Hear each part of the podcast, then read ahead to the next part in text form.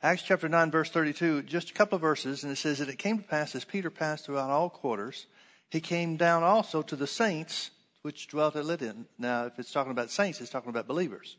In other words, um, we don't know of, uh, of a church that, uh, that existed there. It's possible that there was. I assume that some kind of assembly that's, uh, that's taking place there. But we're talking about disciples. We're talking about people that are already born again. Verse 33, and there he found a certain man named Aeneas, which had kept his bed eight years and was sick of the palsy. So he's had palsy, which is a creepy paralysis. And uh, this paralysis has kept him bedfast for eight years. And Peter said unto him, Aeneas, Jesus Christ maketh thee whole. Arise and make thy bed. And he arose immediately. Now, I want you to notice that word maketh thee whole, where it says Jesus Christ maketh thee whole. That word maketh literally means to heal or to make whole. It's not an incorrect translation. But most of the time, the, the um, uh, well, it's the um, Strong's Concordance says it's the middle voice of a primitive verb or primary verb, excuse me. And most of the time that this word is used, it's used in the past tense. For example, in um, Luke chapter 14, verse 4, it said, And they held their peace, and he took him and healed him and let him go. Luke 22, verse 20, 51, and Jesus answered and said, uh, Suffer ye thus far, and he touched his ear and healed him. Acts 28, 8, and it came to pass that the father of Publius lay sick of a fever and a bloody flux, to whom Paul entered in and prayed and laid his hands on him and healed him. Um, in um, John 5, verse 13, it says, talking about the man at the pool of Bethesda, and he that was healed did not know who it was, for Jesus had conveyed himself away, a multitude being in that place. Another time that it says, um, Luke 17, verse 15, talking about the ten lepers. And one of them, when he saw that he was healed, turned back and with a loud voice glorified God. So sometimes it talks about healing in the present tense, and other times it talks about healing in the past tense. Literally, these are the same words. It's the same Greek phrase that Peter writes to the church where it says in 1 Peter 2.24, um, who, who his own self and bearer of sins in his body on the tree, by whose stripes you were healed. It's the same exact phrase. Maketh thee whole literally is translated in 1 Peter 2.24, and by his stripes you were healed. So what is he saying? The thing that I want to get across to you is that Peter is talking about something that has already happened. He's not saying Jesus is here to heal you. He said Jesus Christ maketh thee whole. In other words, he's already paid the price for your healing. Now notice there's no mention of, of a transfer of power. There's no mention whatsoever of a feeling on Peter's part or Aeneas' part. It says very simply that Peter declared something that already belonged to Aeneas because of the work of Jesus, because of the sacrifice of Jesus, because of the stripes that he took upon his back. He said, Jesus healed you, literally. Arise, take up your bed, and he arose immediately. Turn with me over to Acts chapter 14. Let me show you another example of this.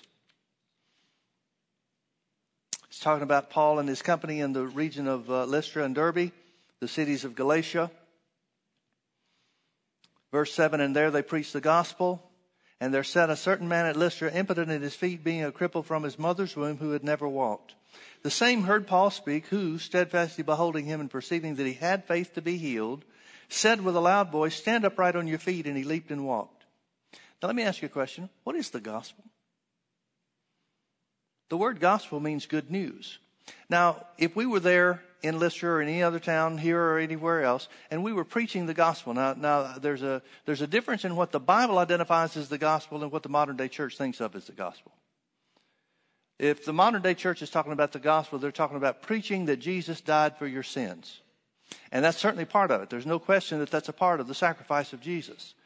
We might even argue that it's the most important part Actually, it's all in one. There's not one part and another part. It's all inclusive. It's an all inclusive term. It's an all inclusive sacrifice of Jesus. But we wouldn't say Jesus is here to save you. Would we? If we were preaching Jesus, preaching what the modern day church considers to be the gospel, would we preach that Jesus is here to save you? Or would we preach that Jesus went to the cross for your salvation?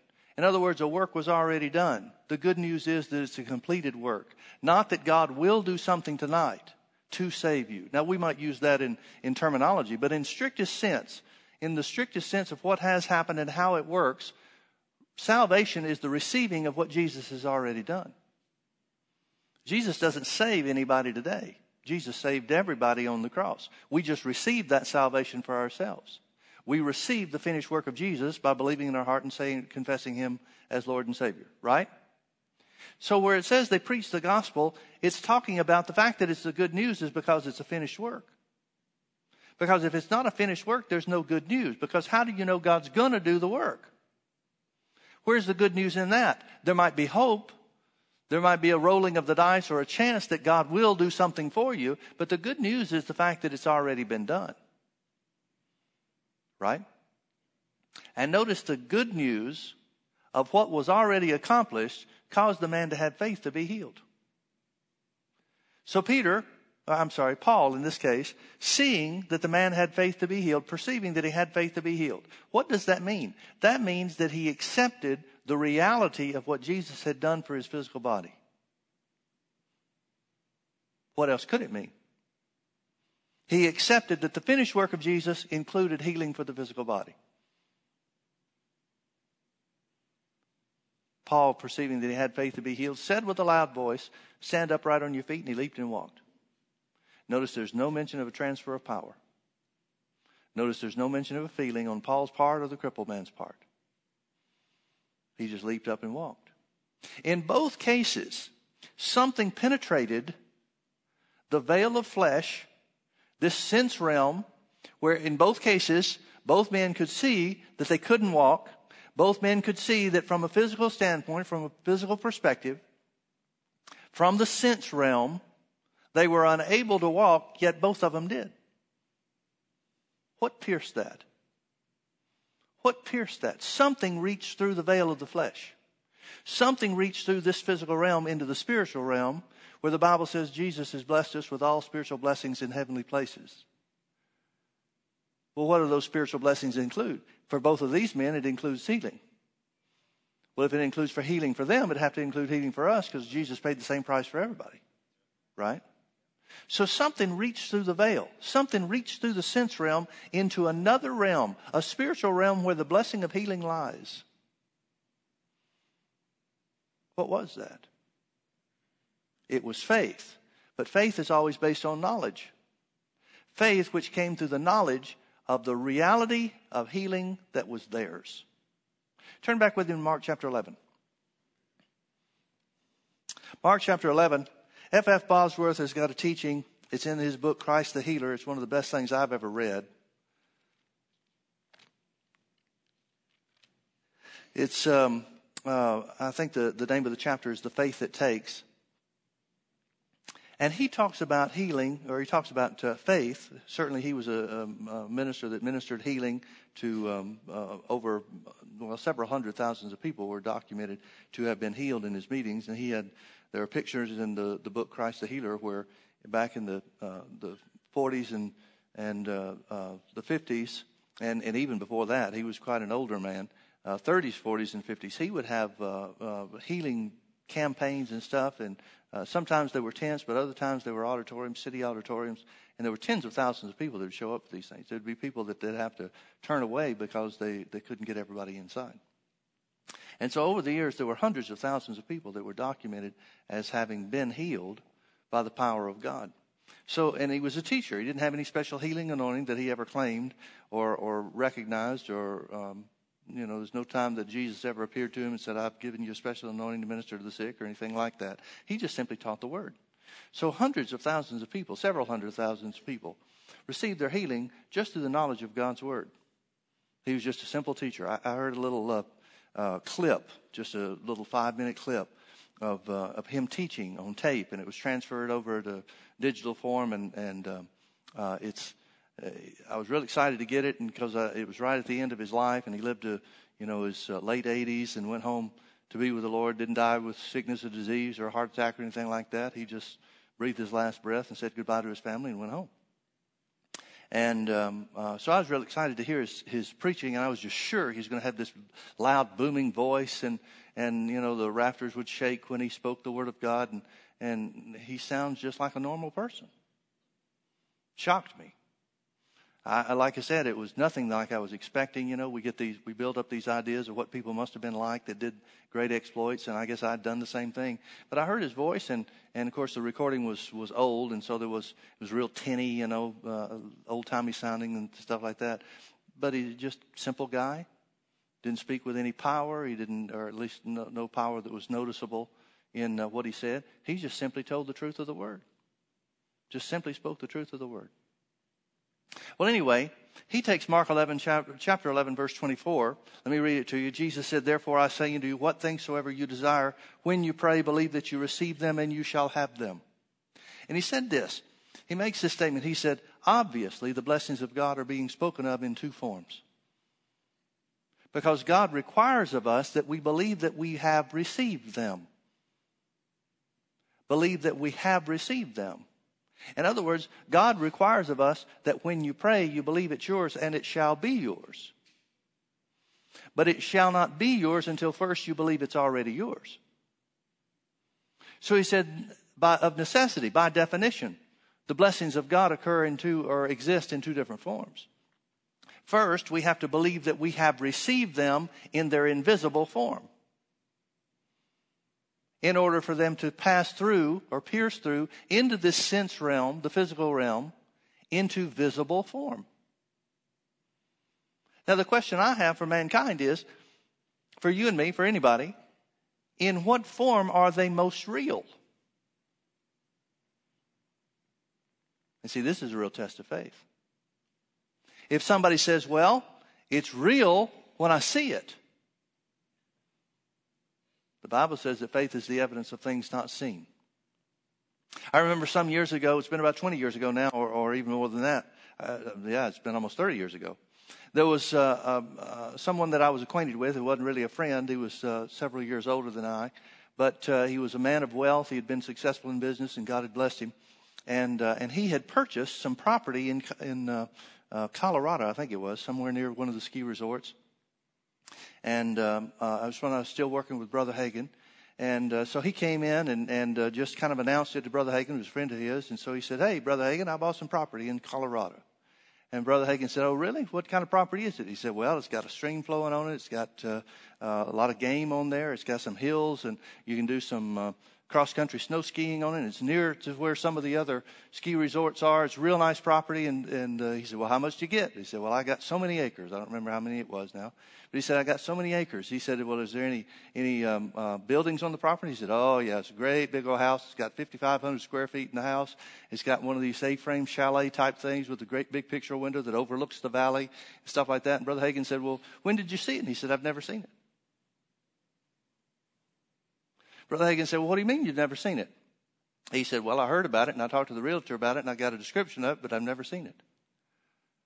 And Brother Hagin laughed and he said, You mean you bought a piece of property that you've never seen? He said, Yeah, got a real good deal on it too. And uh, and so anyway, he said he pulled out the, the, the deed out of his pocket. He said, I've got a deed right here. Show you it's mine. And I got to thinking about that some years later, and I thought, now, this was, of course, before the internet. Nowadays, you could see everything online and, and, you know, draw up pictures and stuff like that, but this was much before that. And I thought, here's a guy that was willing to buy something unseen based on a description he got, and it was real to him. He saw it in his mind's eye, but based on the description, and the description he got from the real estate people and whoever it was he was talking to about it, the description he got from it, uh, from the real estate people, gave him such a clear picture that he was willing to invest a lot of uh, well, a lot of money to me. It was it wouldn't be so much money nowadays, I guess, but it sure was a lot of money back then. And I thought to myself, why don't people do that in faith?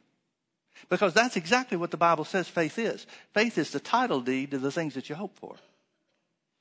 It's the evidence of the things that you can't see. Now, when did it become real to this guy? Did it become real to him when he finally traveled up there and, and opened the door to the house and saw for himself what he had purchased?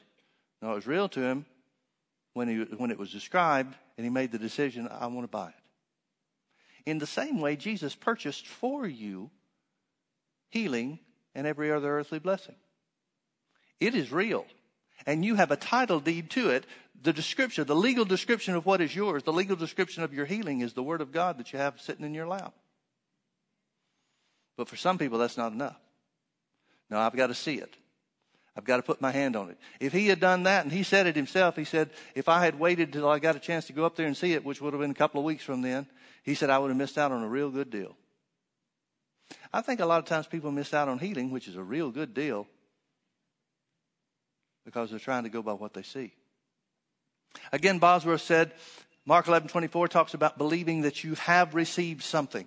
How can you believe that you have received it if you're not convinced that it's already real? See, folks, there are two realities. There's a physical reality. The physical reality for you and me might be sickness in our bodies. But there's something that's even more real than that a spiritual reality, which is healing. That's the good news that Paul preached in Acts chapter 14. That's exactly what Peter is describing in Acts chapter 9 to Aeneas. Jesus Christ healed you. And by the, with the hand of faith, they simply reached through and took hold of what was theirs. They reached through, they pierced this veil of flesh into, the, into a realm which is more real than what you can see, a realm that's eternal. I said there are two realities, and there are. There's a physical reality and there's a spiritual reality. They may not always coincide with one another. But if you t- accept what is the spiritual reality, you can change the physical reality to make it line up with the spiritual reality. One's eternal, one's temporal, subject to change. Turn back with me to Proverbs chapter 15. Proverbs chapter 15. I want you to see a, a couple of verses in Proverbs.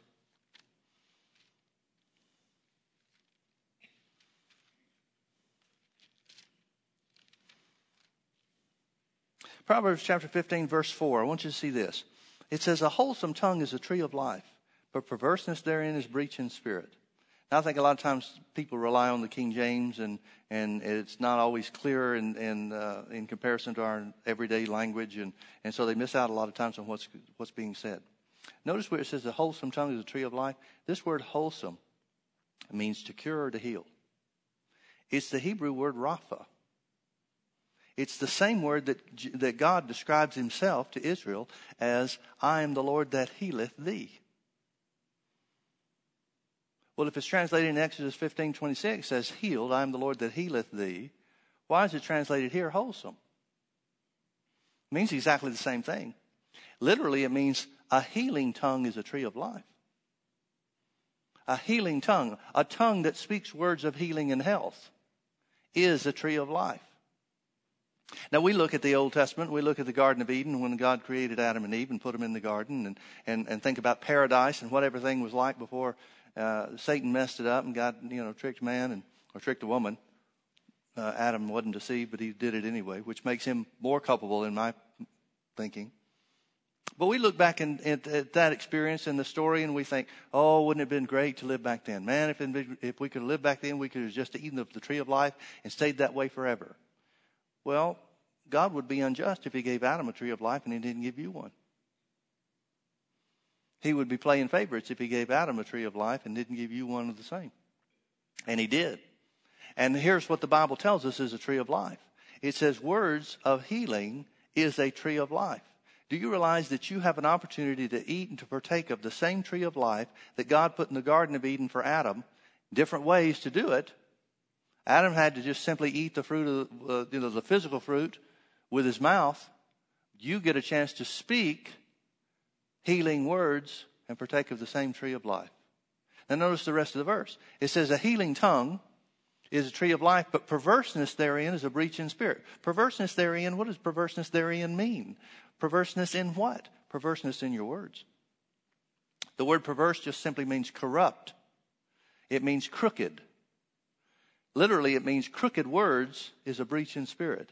What does that mean? Well, we know the Word of God is truth. So anything contrary to what God says, any corrupt word, any word that's perverse, any word that's uh, that's contrary or contradicts what God's word says, in this context, He's talking about any words that contradict or uh, are in conflict with healing. Healing is a real blessing that belongs to you. It's something Jesus purchased. He purchased it for you with the same blood that He purchased forgiveness of sins, literally redemption from spiritual death. We use, uh, we use the word or the terms casually. Jesus didn't purchase forgiveness of sins for you or anybody else. Jesus redeemed you with His blood. Big difference in redemption and forgiveness. Forgiveness means something was covered over. Redemption means it was wiped away and doesn't exist anymore. Jesus redeemed you with his blood. And the Bible says that that redemption included a redemption from not only spiritual death, but a redemption from poverty and a redemption from, he, from uh, sickness. He provided prosperity and healing at the same time he provided redemption from spiritual death. In other words, at the same time he made you a new creature, the same price that he paid to make you a new creature, which was his blood, was shed and spilled for your physical well being, for your healing, the healing of your body. So here we're talking about perverseness therein. It means perverseness of tongue, of your tongue. Perverseness in your words. Crooked or corrupt words is a breach in spirit. Breach in spirit literally means this. It means it's a break in the order, the spiritual order that God arranged. God designed man to speak his words to partake of his nature. That's how you got saved. You spoke in line with what the Word of God says to speak. You accepted as truth what the Bible says Jesus did and accomplished through his death, burial, and resurrection. And through your words, the confession of your mouth, confession was made unto salvation. You were born again. You partook of his nature. That's God's spiritual order. That's the way He designed mankind. And the Bible says Jesus was slain from the foundations of the earth. This is not some plan God came up with because Adam and Eve fell. This was His plan before He ever created Adam and Eve. He knew Adam and Eve would fall. He was prepared for it. The devil probably thought when Adam and Eve fell, oh man, I've got him. He played right into God's hands. Because God's plan was to dwell within man. God's plan was not to have man as a servant like Adam was. God's plan was to live inside of mankind. The Bible says this was the mystery that was hid from the ages past. Christ in you, the hope of glory. Jesus living in you and Jesus living in me was God's original plan before the worlds were ever created. Long before Adam and Eve ever were made and came on the scene. Long before the devil ever tempted either one of them. God's plan was for Christ to live in you, which was the hope of glory. It was the hope of glory because until Jesus fulfilled it, it wasn't a reality, it was just a hope. Now it's the reality of the glory of God. So anything, as I said, man was created under God's spiritual order, designed to speak God's word, designed to gain knowledge from the word of God, designed to gain knowledge from God himself. The source of that knowledge we know is the Bible. What we know of is the word of God. That knowledge is intended to be the source of every word that we speak. Not part of the words that we speak, but every word that we speak. Because what words can we gain or what knowledge can we gain from this physical realm that supersedes the truth of God's word? Bible says the tongue of a wise man studies to answer. In other words, you may not know the answer to every situation. You may not know how to respond to every situation, but you find out from the Word of God how to do it. That's in contrast to the mouth of the foolishness which pours out silly, silly things, things contrary to the word. It's amazing to me how some people hadn't figured out that everything they think is not supposed to come out of their mouth. Bible says staying quiet will make people think you're wise. You don't even have to be wise. Just stay quiet and people will think that about you. It is true. So it says the tongue, the, uh, the healing tongue is a tree of life, but perverseness therein is a breach in spirit, speaking anything contrary to God's word. In this case, since it's being contrasted with healing words, speaking words of the curse of sickness, speaking words that relate to the curse of sickness. Well, it's flu season. I get the flu every year. That's a breach in spirit. That's a break in God's spiritual order. Why? Because God intended then and now for you to partake, dwell by partaking of the tree of life. Remember in the Old Testament, Deuteronomy chapter 30, verse 30, God said, I set before you this day blessing and cursing, life and death. Choose life that you and your seed may live. He's giving you a hint. It's pop test, pop quiz, but he's giving you the answer. Choose life. Now you don't have to. How do you choose life? You choose life by speaking in line with God's word. Because that's how you partake of a tree of life. That's how you partake of healing. Look back with me to Proverbs chapter 12. Proverbs chapter 12, verse 18. It says, There is that which speaketh like the piercings of a sword, but the tongue of the wise is health. In other words, he's saying, Your tongue can either cut you, literally meaning cutting you away from the blessings of God, or the tongue of the wise is speaking words of healing and health speaking words of healing and health. Now, in relation to the stories or the the um, uh, the scriptures that we read in Acts chapter nine and Acts chapter fourteen, we don't have any record that either one of these men said anything, but they did something. They did something. Faith is expressed by words and or actions. And in both cases, they acted on the truth of the word of God that they heard. What did they hear? They heard that something had already been done about their healing something had already been done about their healing. It's the same prayer of faith that pierces the veil of the flesh today. Jesus said, What things soever you desire, when you pray, believe that you have received them and you shall have them. You got to believe it's already yours. Now, what's going to make us believe it's already ours? There's only one place where you get that knowledge, and that's from the Word of God. You have to choose to believe the Word of God is true no matter what you see or feel. Choose to believe the Word of God no matter how you see or feel. Smith Wigglesworth was uh, having a meeting, and, and there was a, uh, a real dire situation. Uh, well, I say a dire situation. I don't mean it was a critical thing, but it was one of the hardest ones of the, the people that were in attendance. There was a guy that was uh, that was crippled up, and he wasn't in a wheelchair, but he was walking on canes and crutches and stuff like that. Everybody had known him; he'd been a Christian for a long time, and, and he'd been in uh, in that crippled up condition for a long time. He could walk, he could get around, but but uh, you know just barely. And um, uh, so he came into the service, and he came into one of the services late after the service was already going on, and uh, and in, uh, this was not an uncommon thing for Wigglesworth to deal with people um, in front of everybody else. But this guy came in late into the service, and somebody had saved him a seat up front, so he shuffled up and took forever. You know, it seemed like an hour for him to get from the back door to the up to the front pew or chair, row of chairs. And so this guy shuffled up to the front row, and everybody is stopping and everybody's looking because everybody knows this guy. He's been around forever. Everybody knows him. You know, he's uh, if if, uh, if there seemed like a hopeless case in town, this was it. And so Wigglesworth just stopped. He just watched the guy. He saw everybody else was paying attention to him, so he just stopped, stood there, waited for the guy to shuffle up there. Took forever for him to get to the front. And then he went back to, uh, to his uh, sermon, and everybody's waiting to see what he's going to do. So he, he goes back to preaching, preaches for another five to ten minutes, and he says, Now, I notice that you're watching to see what I'm going to do with our dear brother over here. And everybody kind of nods and says, Yeah, well, going to wait and see. Everybody heard about him. His fame had, fame had uh, preceded him, the way God had used him and, and the miracles and so forth that God used him in. And so he said, Well, I am going to minister to our brother here. But he said, I'm going to do it in a different way than you're probably expecting me to do it. So he said this. He just looked at the fellow and he said, Brother, he said, God sent his word and healed you. Turned around and went back to preaching. Well, everybody's kind of dumbfounded and, and kind of shocked, and they, they didn't have any uh, any miracles or any uh, healing, um, significant healings at that meeting that night.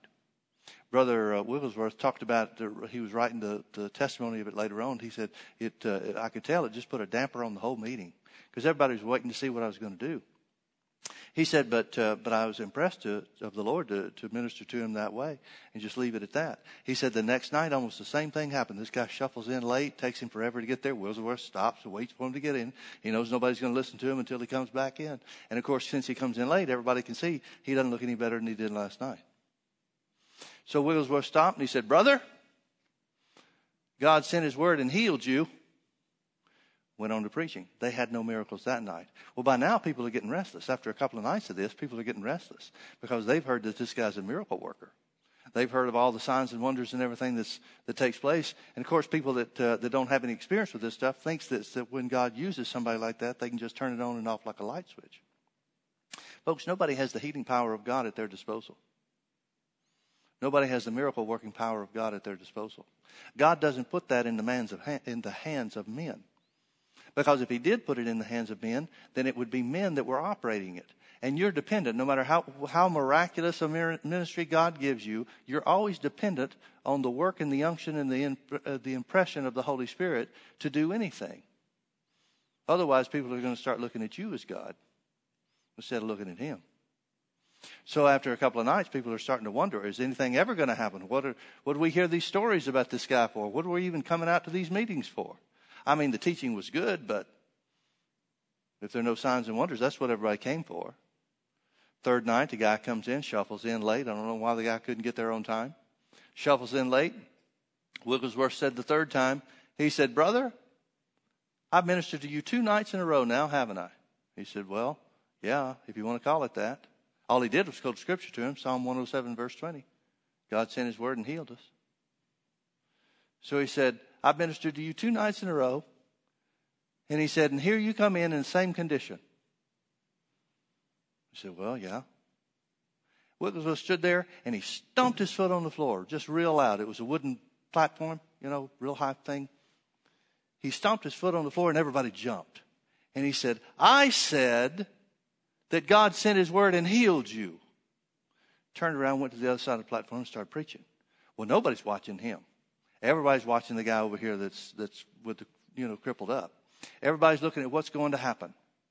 Wigglesworth won't even turn his back or won't even turn to look at him. He keeps his back to him for the next 15 minutes. All of a sudden, this guy starts hollering. Woo!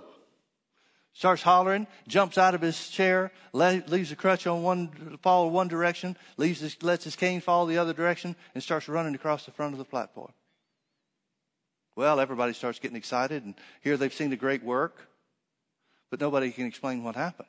Wigglesworth never touched him, never prayed for him, never said anything to him, except quoted three times Psalm 107, verse 20 God sent his word and healed him. So after the guy was uh, calmed down a little bit, everybody, you know, got through with the initial wave of excitement, he asked the guy to come up. He said, Come up here. So he said, What happened to you? And this guy gave a testimony. He said, Well, he said, the first night I was here, he said, I was embarrassed when you said God sent his word and healed me. He said, The second night, you said it again, and I wasn't embarrassed. Then I got mad. Because I thought, now here it is. I've heard about this guy doing miracles and God using him in miraculous works and healings and so forth. And all he does is tell me, a, uh, quote me a scripture. He said, but when you said it tonight and stomped your foot on the floor, he said, something struck me. And he said, I got to thinking, why does he keep telling me this? See, that's not the way he was intending for things to go. He said, Why does he keep telling me this? And the more I sat there and thought about why does he keep telling me this, all of a sudden the Lord spoke to me and said, Because it's true. He said, I've been sitting there for the last 10 minutes thinking about it's true. God sent his word and healed me. God sent his word and healed me. He said, next thing I knew, I just got excited and screamed, and then I started running around the room. Now, folks, let me ask you something. When was he healed? Was he healed when the crutches fell one way and the cane fell the other? Was he healed when he jumped out of his chair? Or was he healed when God sent Jesus to the earth? That's what God sent his word and healed you means. When was he healed? It was just as much a reality in the previous two nights when he shuffled in as it was the third night when he finally realized by the unction of the Lord that it was true. What made the difference? There was no power that hit him from heaven. There was no outward sign. Wigglesworth never laid hands on him, never said anything to him, except quoted one verse of scripture to him three times. There was certainly no evidence that the man was listening to anything Wigglesworth had preached for the three nights. The first night he was embarrassed. The second night he was mad. And the third night, Brother Wigglesworth was just getting started. So it wasn't the preaching that did it. What did it? The reality of the spiritual truth of the healing that was real. Even, it's invisible, even though it was invisible to him, it was real. That's, that reality dawned on him, and something about that caused him, without any consciousness, without any intent, without any knowledge of, of it on his part whatsoever, something in him, a spiritual force in him, reached through the veil to take hold of something that was real on the other side. The spiritual reality of healing. And it caused him to jump and run around the room. Let me ask you a question. What is it you're looking for God to do for your healing? You waiting to walk out into the sunlight and all of a sudden a light beam from heaven strike you and raise you up?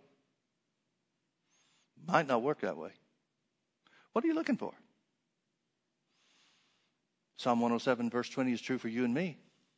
God sent His word and healed you and delivered you from your destructions.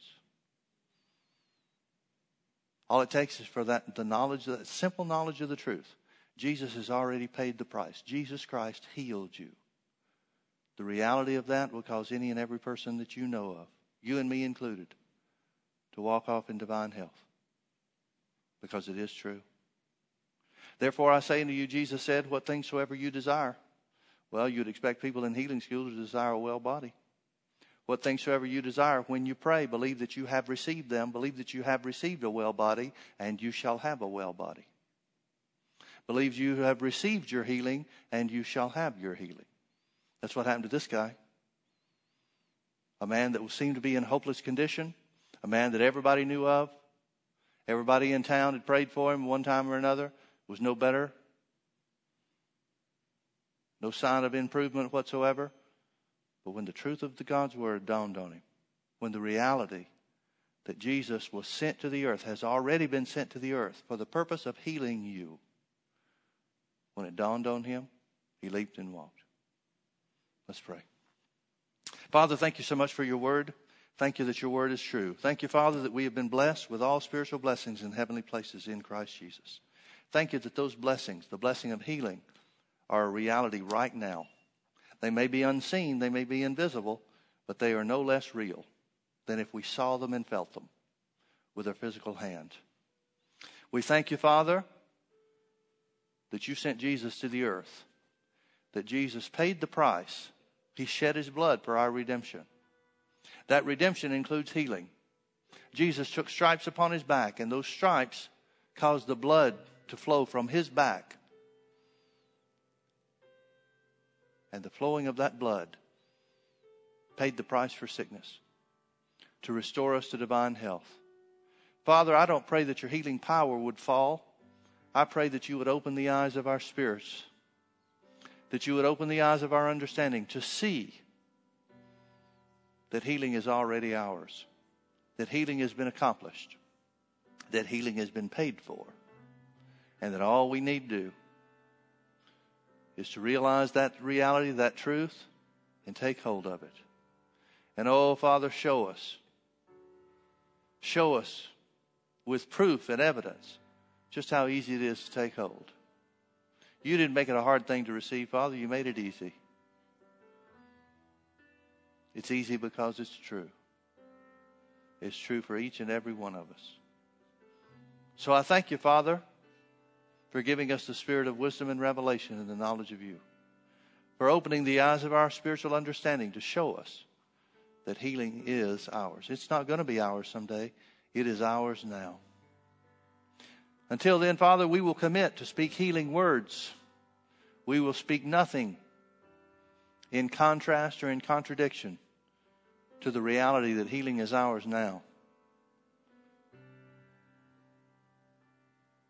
because we are wise through the Word of God. We will speak only health. Oh, thank you, Father, that those healing words are a tree of life. They restore us to divine health. Restore us to divine health. In Jesus' precious name. Amen. Amen. Can I share a testimony with you? After church this morning, a fellow came up to me and he said, You know, Pastor Mike, he said, this stuff you've been teaching on the name of Jesus, he said, it's causing me to see some things and to operate in a different way than I ever have before. He said, I've, uh, for the last three years, my uh, blood, blood sugar count, whatever they call that, I don't know how to say it, but that's the way he explained it to me. He said, for the last three years, my blood sugar count has been on the borderline of diabetes.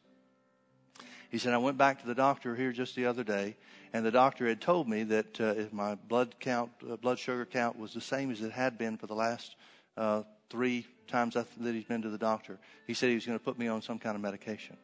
He said, but about a couple of months ago, well, it wasn't even that long ago, he said, when you started uh, preaching about uh, the name of Jesus, something about this caused me to start saying that my blood sugar was normal. He said, where it used to be, and, and these are his numbers, I don't know anything about it. He said, where it used to be 13 for the last three doctor visits, for the, it used to be 13, now it's 6. And he said, I went into the doctor the other day, and the doctor said uh, uh, he had the, the uh, the test results on his computer. And he turned around and he said, uh, he said, let me show you something. He said, you see these, these previous results, test results? And it showed 13, 13, 13 had a big graph out there, big spikes, stuff like that. He said, Here's the latest one. It's a six. He said, Are you a praying man?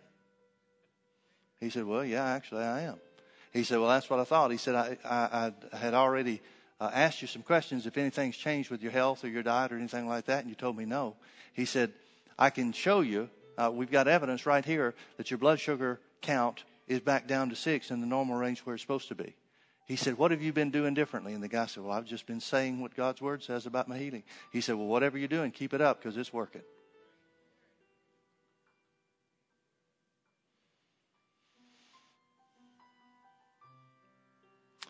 Now, a wholesome tongue is a tree of life, but perverseness therein is a breach in spirit. What did he do differently?